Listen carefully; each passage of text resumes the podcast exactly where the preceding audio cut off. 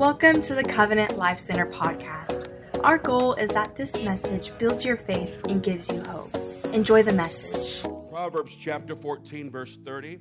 Proverbs 14, verse 30 says, in the ESV is where I'm reading from. A tranquil heart gives life to the flesh, but envy makes the bones rot. Whoever oppresses a poor man insults his maker, but he who is generous to the needy honors him. The wicked is overthrown through his evil doing, but the righteous find refuge in his death. Say, say righteous. But the righteous find refuge in his death. Wisdom rests in the hearts in the heart of a man of understanding, but it makes himself itself known even in the midst of fools. So, in this last verse, it all confines to this that righteousness, verse 34, righteousness exalts a nation, but sin is a reproach to any people. So there is a there is a pattern to life and there is a lifestyle that we adopt as God's children as, as a citizen of his kingdom, there is a, a culture and there is a manner of living. And there's a manner of thinking as well. This past Wednesday night, we had one of those services that was just, just a, a, I really believe it was a divine appointment with us, with God. And, and we have this realization that our thinking matters, our perception matters. And how you perceive yourself is mostly how people will receive you. But God has called us to live and do what's right. And so sometimes doing the right thing isn't always easy. But when we do what God says, which I believe is the righteousness of God, and we'll get into it, I believe that you become blessed. Not only do that, does that blessing contribute to, to your own life, but it also continues to a nation what really is going to make a difference in this world, we can you can go to the ballot boxes. You can choose your candidate. But unless you choose to follow after Jesus and choose him to be your Lord, your Savior, your King, your leader, your commander in chief in your life, then righteousness will never, ever have its proper place. The righteousness of God. But in our self righteousness, we follow and we try to do the right thing in our own way but I would rather have God's righteousness and be blessed in this world, in this life, and my family blessed. And I'm going to make my contribution to this nation. I'm going to make a contribution by raising my family, by leading my children, by, by being and leaving a legacy. If we ever want to make a difference in our world, it first begins at home. How many of you believe that? So the series is actually based on that thought and that mindset this series, we're going to be teaching on the righteousness of God. And today, we're going to be talking about when righteousness exalts your family. When righteousness exalts your family. Because if righteousness can exalt a nation, it first has to exalt your family. And it can exalt you, everything around you. So, somebody pray this one more prayer. The series is called Stand Up. Stand Up. It's time to stand up. It's time to do what's right by the grace of God. And it's time to make a declaration that we will do whatever it takes to follow after Him, to obey Him, because we need Him and He needs us, and we are one together. So, can you pray, God bless the service one more time? Come on, speak over the service. You have that divine right. Set the atmosphere. Set the atmosphere. Set the atmosphere and say, Lord, Remove every obstacle. God, remove every every plan and strategy that the enemy has tried to set over this service. We say now, Father, by the blood of Jesus, release your angels, Father, over this atmosphere. Let the word be sown into good hearts. Remove, remove every burden. God, let every person be focused. Let there be, God, an habitation, a time of visitation for us in this moment to receive. So we say, Father, clear the atmosphere. Clear the atmosphere of all distractions and let the word be sown with peace and love and joy. In Jesus' name we pray. And everyone say, Amen. Give God one more hand clap of praise like he's really done something for you. Come on, if he's ever forgiven you, saved you, blessed you, give him a hand clap. Well deserving hand clap. Amen. Thank you, Jesus. You know, let me tell you why we clap our hands and we do this in church. If you were in the baseball field, if you were at a football game, if you were watching TV at your home and your, your team did something good, you would act crazy. But why don't we act crazy beforehand in God's house sometimes? I just don't get it. I don't get it. Let's thank Him one more time. Come on. He went to the cross, He overcame, He rose again from the dead. He gave you His presence. Thank you, Father. Thank you, Jesus. Turn to your neighbor and tell them righteousness will exalt your family. And you can be seated. Thank you for standing and honoring God's word. Thank you so much.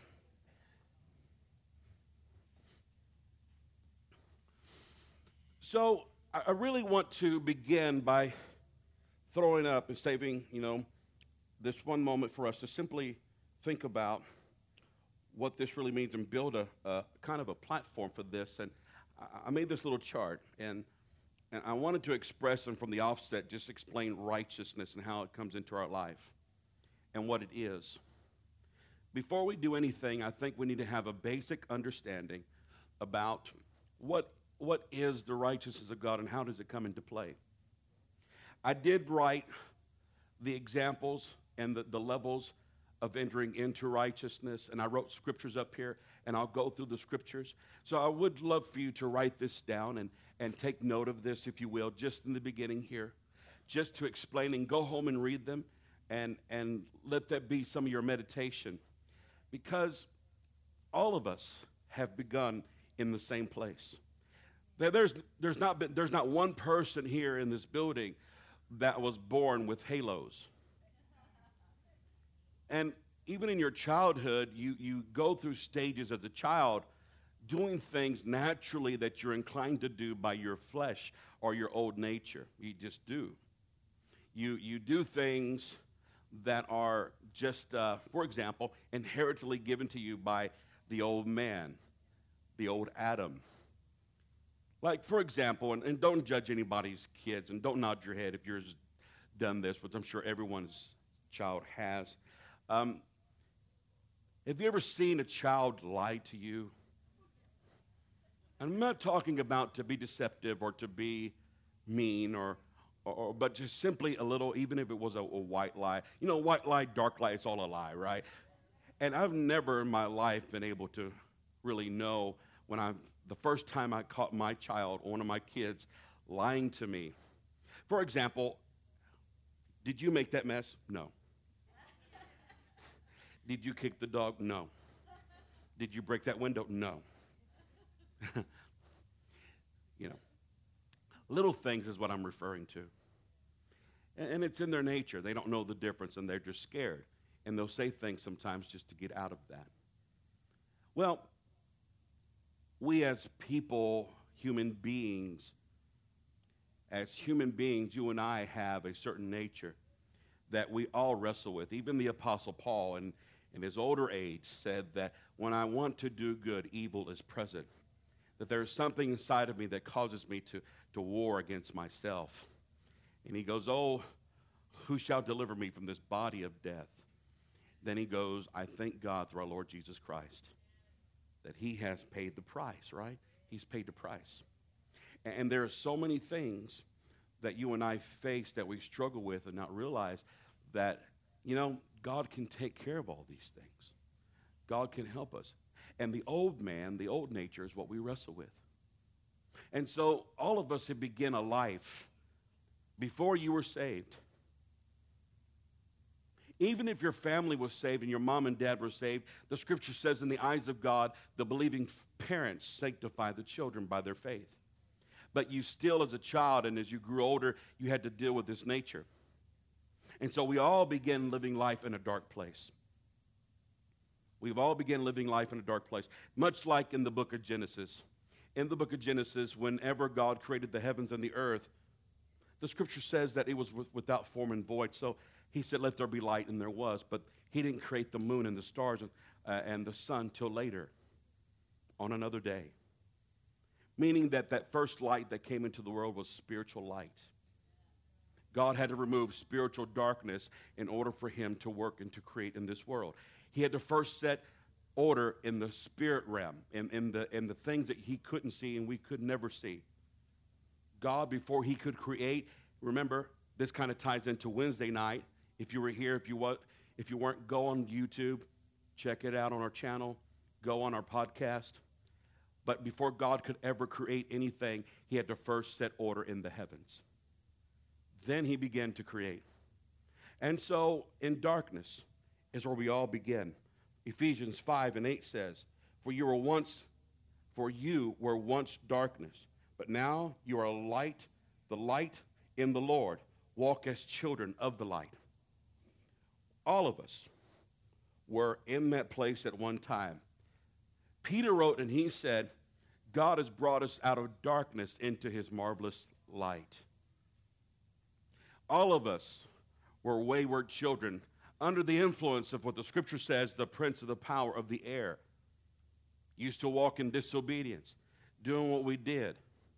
That's why some of you, when God saves you and God fills you with his presence, you're so sensitive to the spirit world and God that you'll just obey him and walk and follow him. And because when you were in the world and you were living in darkness, you were under another influence, and that's why you got in so much trouble. That's why if some of you, and, and, and I know some of you, some of you were like some like me, or you got in trouble all the time, and any kind of inclination or feeling or thing you felt, you felt inclined just to follow and do it because you're being influenced by things that were in the dark. Other spirits, other influences, other people. And you were so quick to do it. But when God saves you, He turns it around and He uses it for His good now, and He inhabits that sensitivity. That's why when you can't understand the life of someone who, who used to be a certain way, who used to live a certain way, who used to say certain things or do certain things, and you see an extreme radical change in their life, and they're extreme now, and they love God, and they never miss church, and they're always talking about the Bible. It's because that concept of being saved and God bringing you out of darkness. It's like a rubber band, it goes both ways. Understand? It goes both ways. And now here you are sitting in God's house here you are sitting in God's presence. No one, maybe if you're younger, but no one, maybe if you're married, but no one else was forced to come to church today.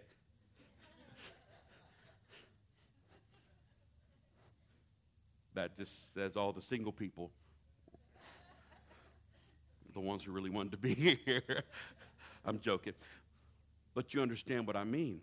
Something inside of you and in your thinking drove you to want to be here in this house.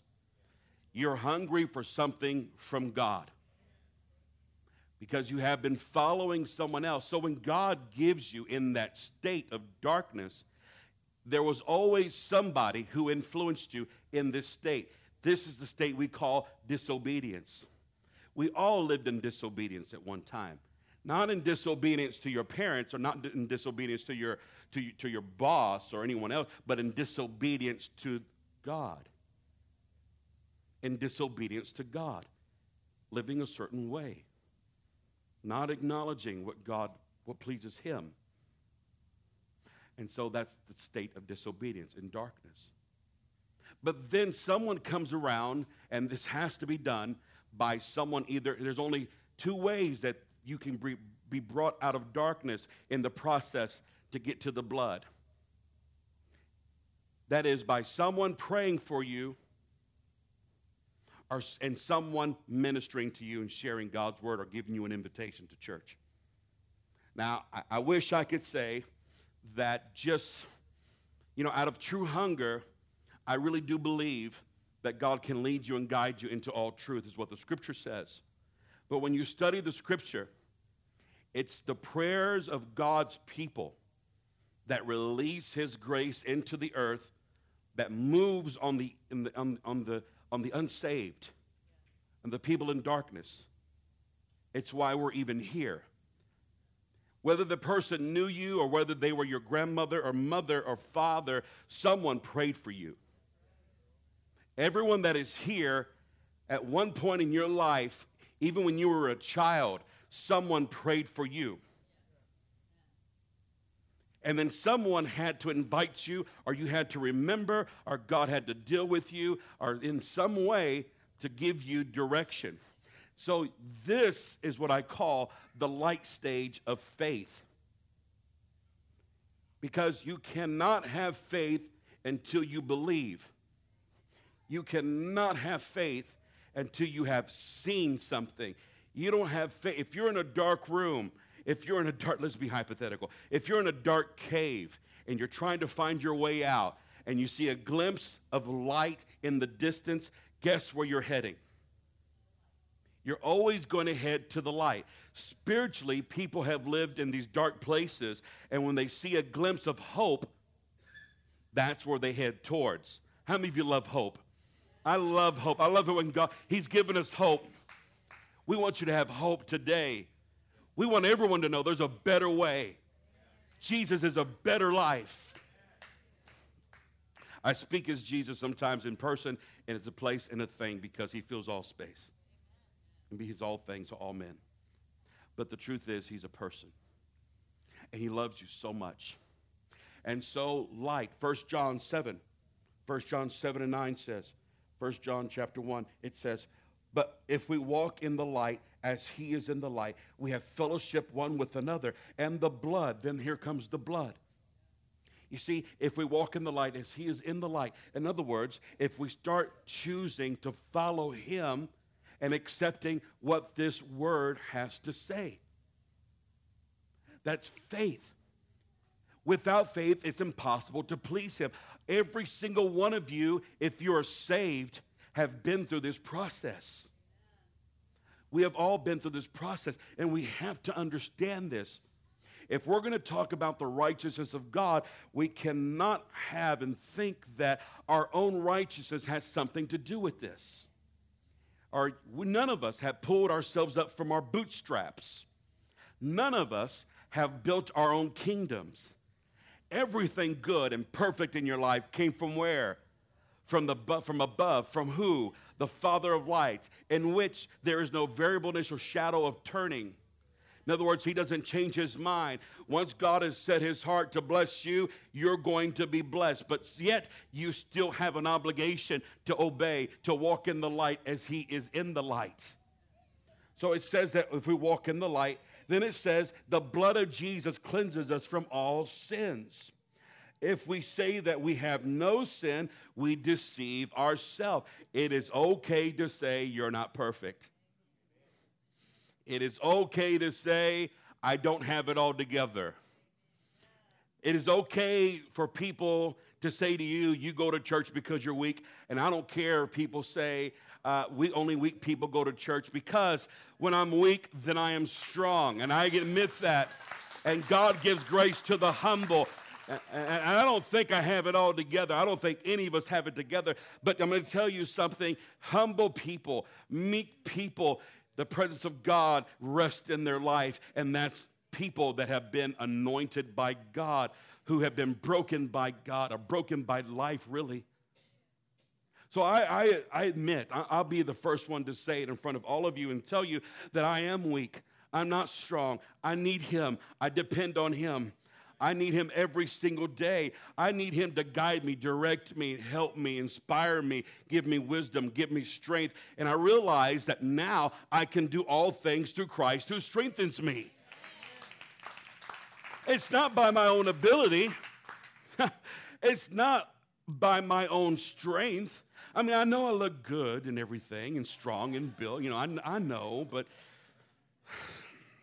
that's not it. Not it. I, I, I do believe that sin is remitted at this place right here. Here is where righteousness now righteousness in the eyes of God. We become righteous in the eyes of God right here. You and I weren't in right standing with God in, from the beginning. You and I were never in right standing with Him from the beginning. Adam was the one who dropped the ball, folks. If you're, and, and in fact, Satan was the one who helped made him fumble it. So if you're going to blame every anybody for anything wrong that happens in your life, blame Adam, blame Eve. I mean, if you got to pick somebody, pick somebody that you can't hurt. Pick somebody that really did the, you know, it was them. But, but to go further, it was Satan that did it, right? But we're not going to give him that much glory. Let's just blame Adam and Eve. They dropped the ball. They dropped it, and you inherited that nature, that sinful nature. You see, they were innocent in the beginning, they didn't even know they were naked.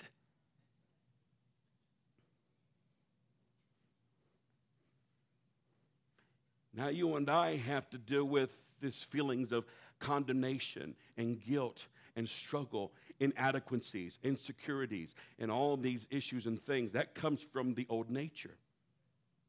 But when the blood of Jesus is applied in your life, and you see in the light of God's word, and you start walking in the light as He is in the light, the blood of Jesus cleanses you from all sin. And it's that removal of sin that clears your conscience, gives you a fresh start, helps and enables you to understand that now you are in right standing with God. And in the eyes of God, you are the righteousness of God. Hebrews chapter 9, verse 19 says it like this. Write that down, go home and read it. Just listen to what I have to say.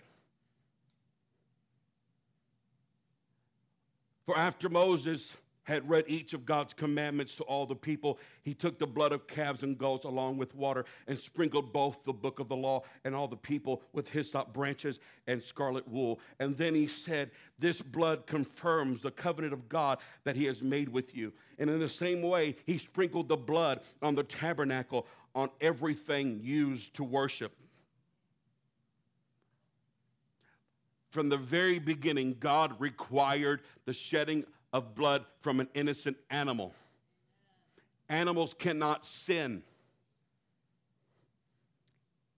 If you're taking notes, write this down. Why did God choose animals? Because animals could not sin. So, why did He choose animals that were, were He had to choose animals that were, um, let me rephrase that. God choose, chose animals symbolically that had no blemish, no spots, that were pure that had no infection in their blood. God even looked for pure blood, and the qualification stages of choosing the right beast was one that was pure, one that was healthy, but yet those animals were innocent. So God had to take the place, had to find something to take the place of us and our guiltiness. And He used an animal that was innocent and shed the blood, a life for a life. And the reason why God required a life for a life and we couldn't just enter into his presence is because of his nature. He is a holy, holy God. And it is impossible to enter into his presence without the blood shed that represents innocence. So that brings holiness in our life. So Jesus, listen to what the now the writer says. And he says, This blood contained the covenant of God, the relationship with God that he made with you. In the same way, sprinkling the blood in the tabernacle on everything for worship. In fact, according to the blood, in fact, without the shedding of blood, there is no remission of sin and no forgiveness. Without the shedding of blood, say it with me, without the shedding of blood, there is no forgiveness. This is what they did in the Old Testament, what they had to do in order for Israel to be blessed. They had to once a year allow the high priest to enter in to offer that blood so they can be in right standing of God. And the only reason they were right in the eyes of God is because they had something that covered their sins, and that was blood. And the priest would enter in, and then he would beckon, God forgive. And because the blood pleased him, because he realized something gave up its life for this. God was pleased with it, and God forgave. And so it says later on, it goes here, verse 23. This is why the tabernacle and everything in it, which were copies of things in heaven, had to be purified by the blood of animals. But the real thing in heaven had to be purified with far better sacrifices than with blood of animals. In other words, this was a direct reflection of how it happened in the heavens. But now God had to say, hey, okay, this is what happens on earth, but now I've got to do the same thing in heaven to enter in. And there's only one person or one thing that will do it, and that was his son, who became the Lamb of God. Oh, this is good stuff. Are you getting this? Write this down. I'm telling you, without Jesus' blood, you and I could not be blessed.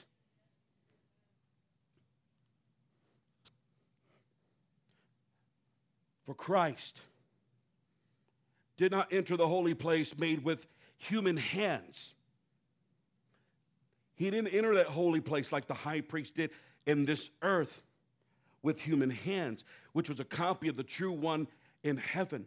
He entered into heaven itself to appear before now before God on our behalf.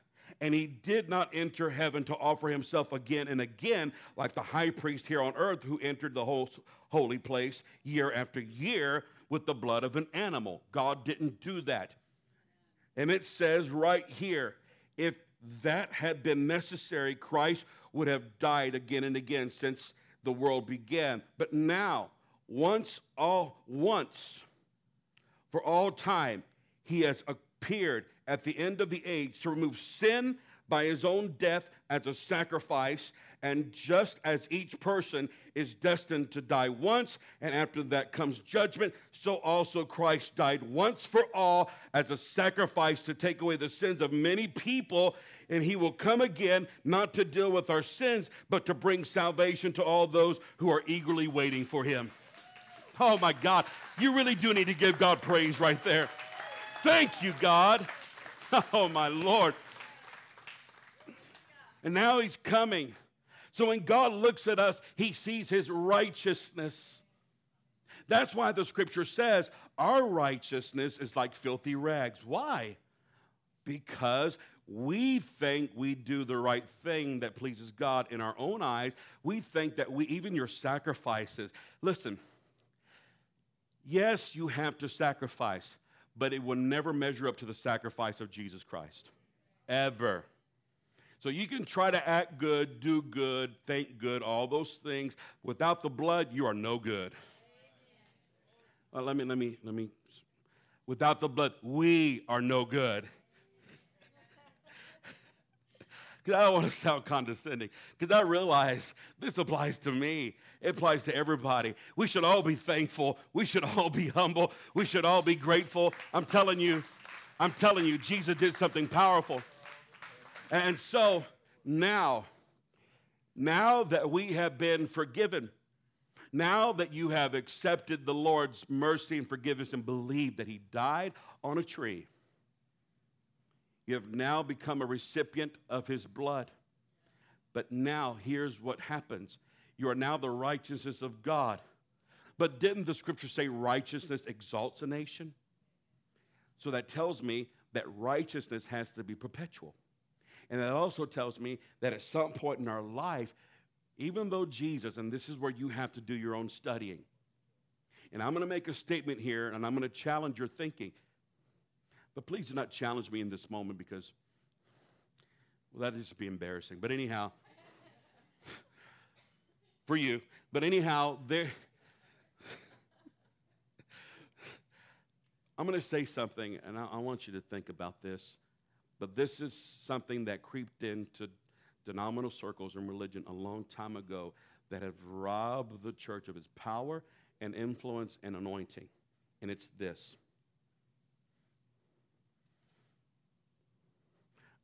I do not believe the Bible says that you are once you're saved, you are always saved. Let me finish it off. Once you're saved, you're always saved. And it doesn't matter how you live and who you obey or disobey. Okay? This is what the scripture actually teaches. The scripture actually teaches that the blood of Jesus cleanses us from all sin. If we have sin, if we have sinned. he's talking to the church folks. He's talking to people that were saved already. But he said, if you sin again and live a certain life, you can go back to him he'll cleanse you from all unrighteousness. So there you can, even though Jesus paid a price for you, by faith, you have to walk in the light then. You don't stop walking in the light, you continue to walk in the light. And it, that's where the scripture said it. If you walk in the light as he is in the light, the blood of Jesus cleanses you from all sin. But you can revert back to an old lifestyle and step out from the righteousness of God. Now, he paid the price, and he's always going to love you, and, for, and he's always going to forgive you any given moment. But the deception in the church world has been this. Once you say yes to Jesus, go ahead and go out and do everything that you used to do. Go ahead and, I know it sounds religious, but somebody's got to say it. We want to help you.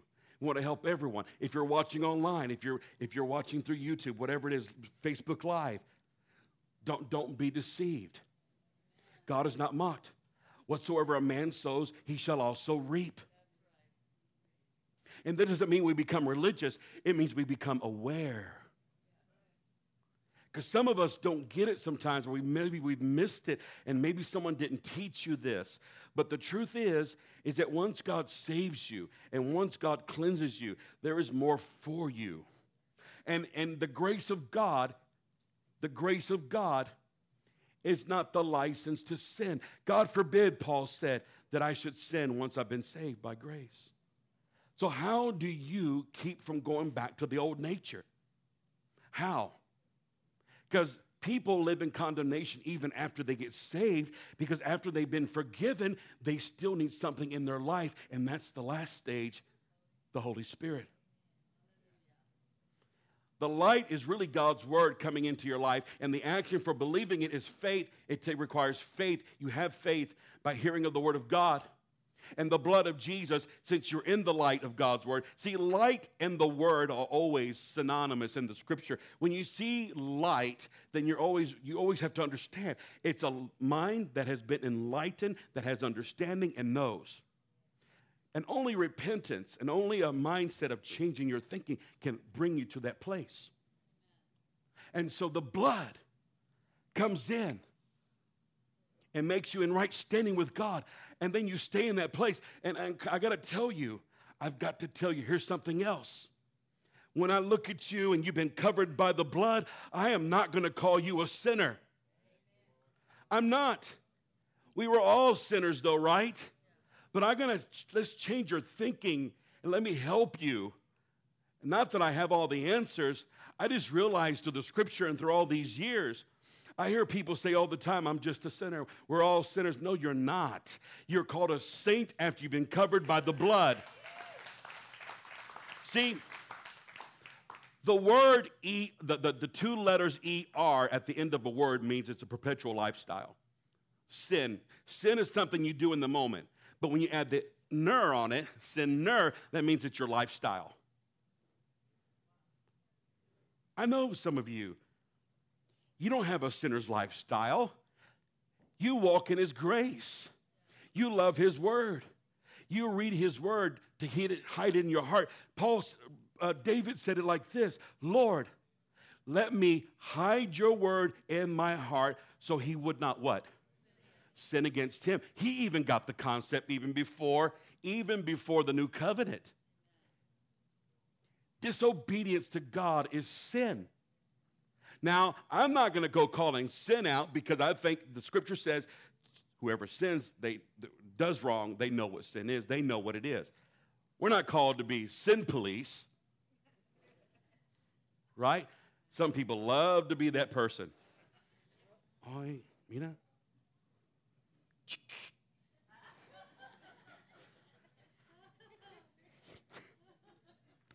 You get home, right? You get home. Honey, guess what?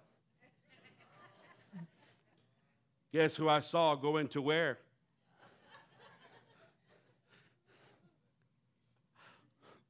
I got to tell a story of my brother. I'll never forget this. I'm going to go ahead and say. I'm too far into it already. So, my brother called me up one day and he said, Man, Bob, something, I just did something horrible. I said, Well, what'd you do? He said, Well, I didn't really do it. I, I just didn't know. I said, What'd you do? He said, Man, I'm so embarrassed. I said, What'd you do? He said, Well, I was driving on Crestwood. Some of you may know what I'm talking about, some of you might not know. And if you do know and someone else next to you doesn't know, you can tell them later. I was driving down Crestwood and I saw this sign with a bunch of lights like arrows outside, flashing colorful lights in front of the store. And I said, Man, that looks like a cool store. I've got to stop and go check out and see what's inside there. And he said, I just felt like, man, I'm fixing to be blessed. Some of you got an idea what the store was. And he said, he looked so cool, man. He was there. He, I stopped by there. I got out. I was so excited. I was walking in. And right when I was walking in the door, someone from church drives by, honks the horn, and he just waving at him real big. like, right, like, I'm blessed. I'm fixing to be blessed. God has something good for me here. Come on, come on.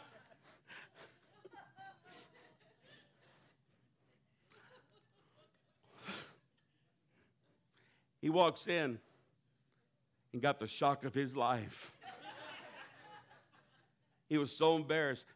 Now, what bothered him was he didn't walk into the store and what he saw. What bothered him was that somebody else saw him and saw him enjoying it and proud of it. And I'll let you figure out the rest. We're in a church setting, there's children here, but the truth is, is that, you know, don't be that person that judges someone even if they did do something intentionally. Let me tell you the best thing to do. Let me just insert this for all of you here. If you really love somebody, don't critique and criticize somebody because you have the authority in your life. Life and death is in the power of the tongue, and you can literally curse somebody or you can bless somebody. So if you want to help somebody, you pray for somebody, you bless them, you help them by praying for them. So that's just my little two cents. But right here, it's where exaltation, which means to cause to rise up beyond, to live above, to be blessed. When the Spirit of God, which let me encourage you and teach you this, is the grace of God. That's another misnomer in a teaching that most people are not really aware of. The grace of God, here's your definition for grace to will and to do of God's good pleasure. It's, the grace of God is the power of God to keep you from sin. The grace of God is the Spirit of Christ inside of you that causes you to live a righteous life. You're getting mercy and grace mixed up. His mercy is everlasting. His mercy is forever. His mercy is given by the blood. His mercy is there. But grace, Paul said we are saved by grace. In other words, by the power to live and do what's right. Now, don't throw daggers, religious daggers and arrows at me right now. But if anybody comes and tells me that grace is simply mercy alone and we are covered and we can live however we do, that just simply tells me they haven't really studied their Bible under the right light. You can read it in the Hebrew, you can read it in the Greek, but I'm going to encourage you, it's always best read in the Holy Ghost. Always. Always.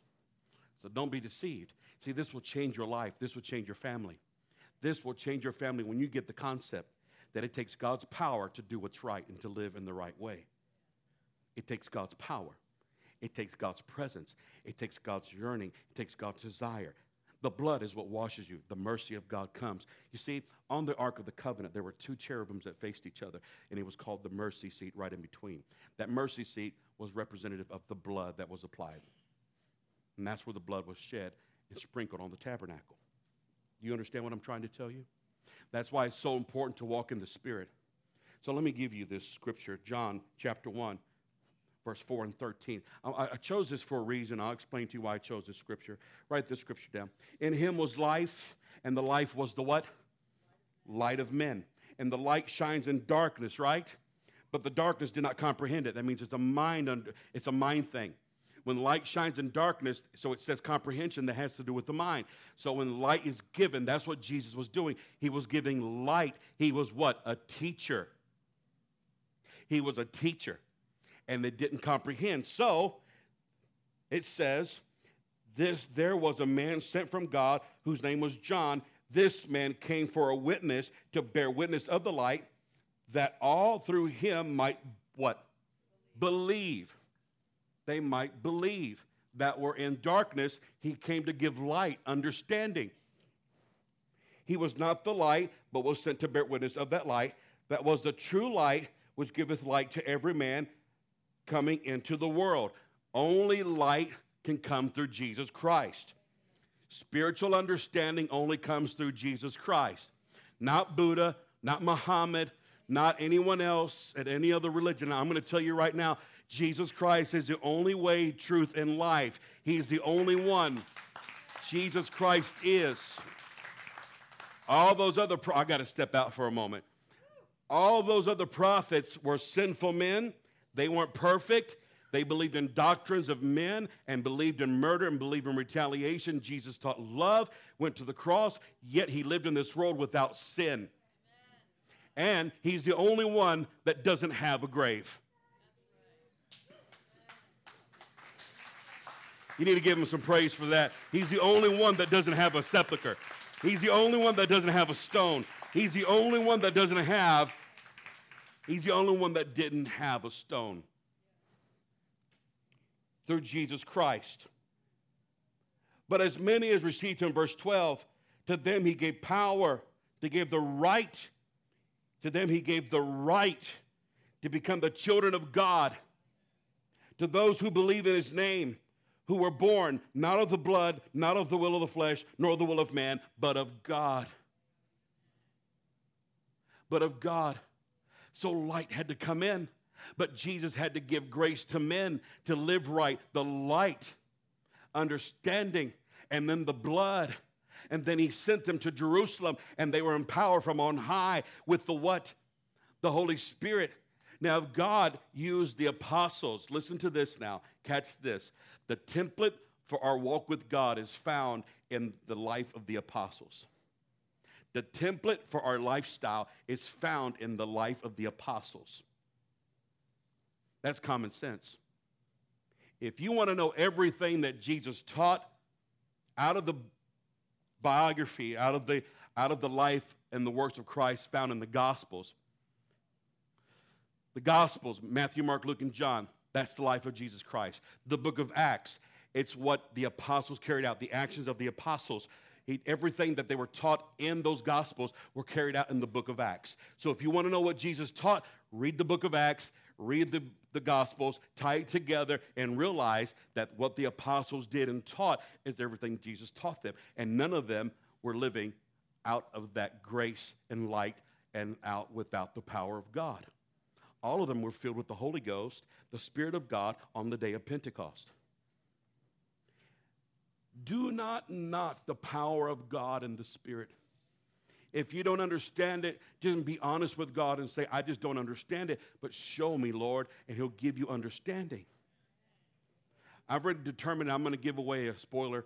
It's really not a big spoiler, but I'm going to do a, a Cru myself the next semester. When semester starts, I'm doing a crew specifically for people who want the baptism of the Holy Spirit. And I guarantee by God's word, Everyone who does not have the baptism of the Holy Spirit, if you join my crew, after I teach you, pray with you, and we fast and pray for you, you will receive it. I promise you, by God's word, if you believe, and if you want a deeper understanding about it, I'm going to do that to help people because this is where people lack their power and they struggle. This is what they lack right here so righteousness exalts a nation, not just by one simple act, but by walking in the light, being empowered by God to do the right thing. Without the Spirit of God, you and I have no power. But without the blood of God, blood of Jesus, we would never have the power available to us. The only reason the Holy Spirit, which is like a dove, pure, white, holy, and pure, comes into our life is because of this right here. The Holy Spirit will not live in a lifestyle contrary. The Holy Spirit cannot dwell in darkness. Darkness has to flee, light has to come, and the blood has to be applied. Doesn't work that way. Who has deceived you thinking that you begun in the spirit that you can complete it in the flesh? Don't let anyone lie to you. Don't let anyone tell you anything different. I'm going to tell you God has power available for you. He has a spirit that He put inside His only begotten Son. And that same spirit, if it's in Christ, will resurrect you at the last day, will empower you to walk. There was a man by the name of Nicodemus who came to Jesus by night in John chapter 3. And that man came to Jesus and said, Master, we know that you are a teacher sent from God, for no man can do the miracles that thou doest except God be with him. And Jesus looked right at Nicodemus who was a teacher, who was a someone, uh, who, who was really someone important in the, in the neighborhood, right? He looked at Jesus, called him Rabbi, Rabboni, master, teacher, and he said, Jesus looked at him and said, No man, except they're born of the water and of the Spirit, can enter the kingdom. Except a man be born of the water and of the Spirit, he cannot see or enter the kingdom of God. What does that mean? That means that if you're going to walk because, see, Nicodemus was interested in all the miracles, signs, and wonders and the power that he walked in. And Jesus gave him the actual answer and said, This is how you walk on the kingdom on earth. You have to be water baptized and you have to be spirit baptized. And when you walk in that and you begin to do that, you can live and see what I, and you can do that I, the things that I do. Where did Jesus say that? He said it to the apostles. He said it in the book of John. He said, Greater the work shall you do because I go to the Father. That means I'm going to take my body, I'm going to go back up there, but the Lord's going to take the spirit that was in me and pour it into your life. And you're going to do greater works and you don't have to live in darkness. The Spirit of God is going to keep you out of darkness. The Spirit of God, when you walk in the light, will keep you in the light. And anytime you mess up, anytime you make a mistake, you're going to go to the blood of Jesus and He'll wash you. And let me tell you, even, even, even if you do fall back to darkness, if you just remember what the God of glory did for you and I, you can still have the blood applied in your life. But if you want to listen, if you're tired of playing spiritual ping pong and going back and forth in this area, then come over here to this area and start believing and stop being judgmental and stop being so worried about what other people think about the Holy Spirit. Because I'm going to tell you, if this is what you want, I, I, can help you. I, honestly, I can. I can help you find, and I think every church is wonderful. But I can help you find a congregation that stops about right there, that doesn't believe in this fully. They believe, but there's a limitation to this because, are you ready? I'm fixing to drop the hammer on you and I'm done. Well, I'm going to drop a big hammer. Turn to your neighbor right now and tell them, hold on tight, don't get up and walk out now. don't get up and walk out now. Don't judge them. Just hear what he has to say.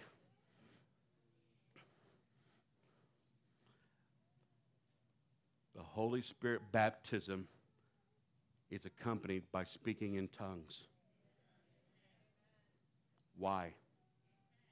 That's the validation. Now, let me explain something. When the blood is applied, the Spirit begins to work in your life. Yes.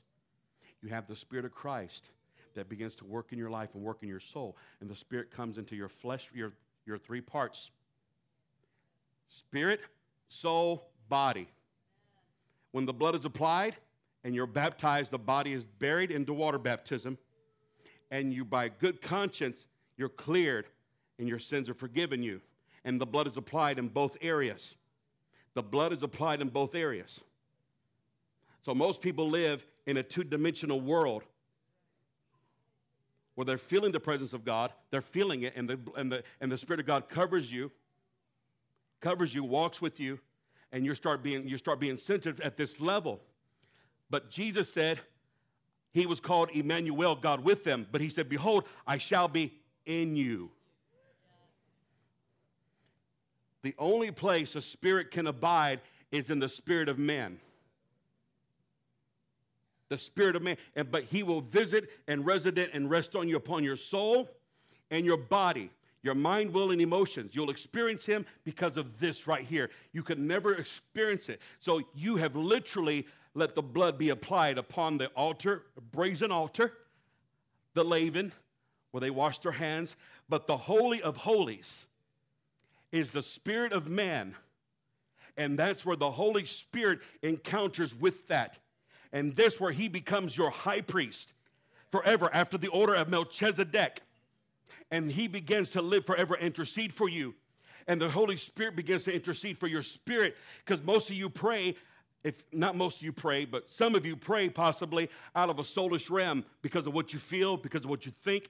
But once you get into this area, and start believing. Start believing that God has more and don't knock the gifts of the Spirit. Don't knock the exercising of your faith and pray and understand that God of this Spirit baptism is for me and if speaking in tongues, God is one of those things and teach me and show me. And I'm fixing to tell you why right now, really quick.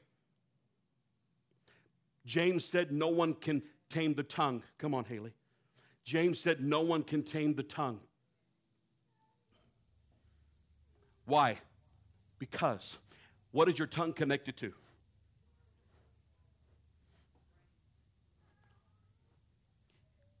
Your heart.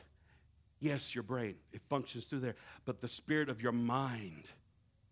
And in there, that's why some of us sometimes we said some things, and I've been guilty of it too. There's not one person that hasn't been guilty of it. When you've been angry, when you've not been praying, have you ever noticed that when you have been praying, you are more at peace, and your response to tragedy or anger or resentment or arguments are, is different?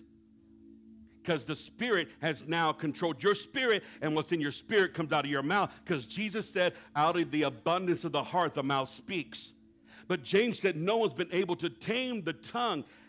And so, why is that? Why have men not been able to tame the tongue? He said in the book of James that, that animals have been trained. How many of you have dogs that know tricks? How many of you have animals in your house that know little tricks? You trained your animal, but you can't even train your tongue. Why? I'll tell you why. Because the tongue is connected to the heart and no one can tame the heart but God. And when God, Jesus himself said to the apostles, he said, when the Pharisees and all of them told, I know I'm giving you a lot, but I want to help somebody. Jesus and his disciples went into dinner one day and having lunch in the front of the, the Pharisees and the Sadducees, and they saw all the religious people and they didn't wash their hands. And the religious people got so upset and they were so mad and said, Why didn't your disciples wash their hands like all of us did? And Jesus said, Don't you know? It's not what goes into the mouth that defiles a man, it's what comes out of his mouth that defiles a man. And the disciples said, I don't understand that, Lord. Afterwards, they said, Lord, teach us what. He said, Don't you know? That from the abundance of the heart the mouth speaks. Out of the heart comes adultery, murder, hatred, unforgiveness, bitterness. It's all in the heart. The heart is the spirit man. It's where the life of God flows through your spirit man. Did you know that you are a human being having a spiritual experience? That's why some people have a hard time with addictions because they, they have never had their spirit filled with something better than what they're addicted to. It's called the new wine. Oh my God. So you had no control over your tongue. But when you have asked God to forgive you, and the blood is applied, and the Spirit of God comes, and now you have begun to worship, and at full surrender, at full surrender, what you had no control of. God just control, controlled it completely. How do you know? Because the tongue is connected to the heart, and the heart is now under full control. Why? What's the sign? That thing that comes out of your mouth you had no control over, it's just a sign that God took full control of it and filled up your heart completely, and you begin to speak in a heavenly language in a tongue to prove it. And the only way you can be filled completely with His Spirit is to feel and receive the blood at every area of your life. It's just called repentance. It's simply saying, God, no more, no more reservations. I'm going to give you every area of my life and I repent over it. Now, Father, I pray in the name of Jesus, fill me with your spirit. God, I want you to inhabit me. And Paul said, Don't you know that your body is the temple of the Holy Ghost? That's why in the book of Acts, it's not just there in the second chapter. It's in the eighth chapter, the tenth chapter, the twelfth chapter. They all spoke with tongues. And Paul said in the book of Corinthians, I'm glad I speak in tongues more than you all. It was a regular thing. It, that's what separates this church from a lot of churches, that we're not afraid to teach about it. But we're not going to lie to anybody. But I promise you, how many of you have, have had this experience and it has changed your life? Raise your hand. How many of you have had this experience and it has changed your life? And can I tell you, it's happening in the Catholic Church, it's happening in the Baptist churches, it's happening in the Lutheran churches, it's happening everywhere. There's hungry hearts, and people are in the Word, not in religion, in their Word, and they're praying, they're seeking God. They want to do right, they want to live right, they want to do the right thing. Yes, God can deliver you, God will forgive you, but you can slip back in that way every once in a while and flip flop and be messed up in your mind, and your conscience is seared, and you live in condemnation and live in guilt and live in worry and live in fear. That's not the will of God. He wants you to live in the light by the power of God and begin to walk in victory and walk in power and authority. Thank you for listening to the Covenant Life Center podcast. If you enjoyed today's message, then subscribe and follow us on social media at CLC Victoria. Connect with us by visiting our website, clcvictoria.org.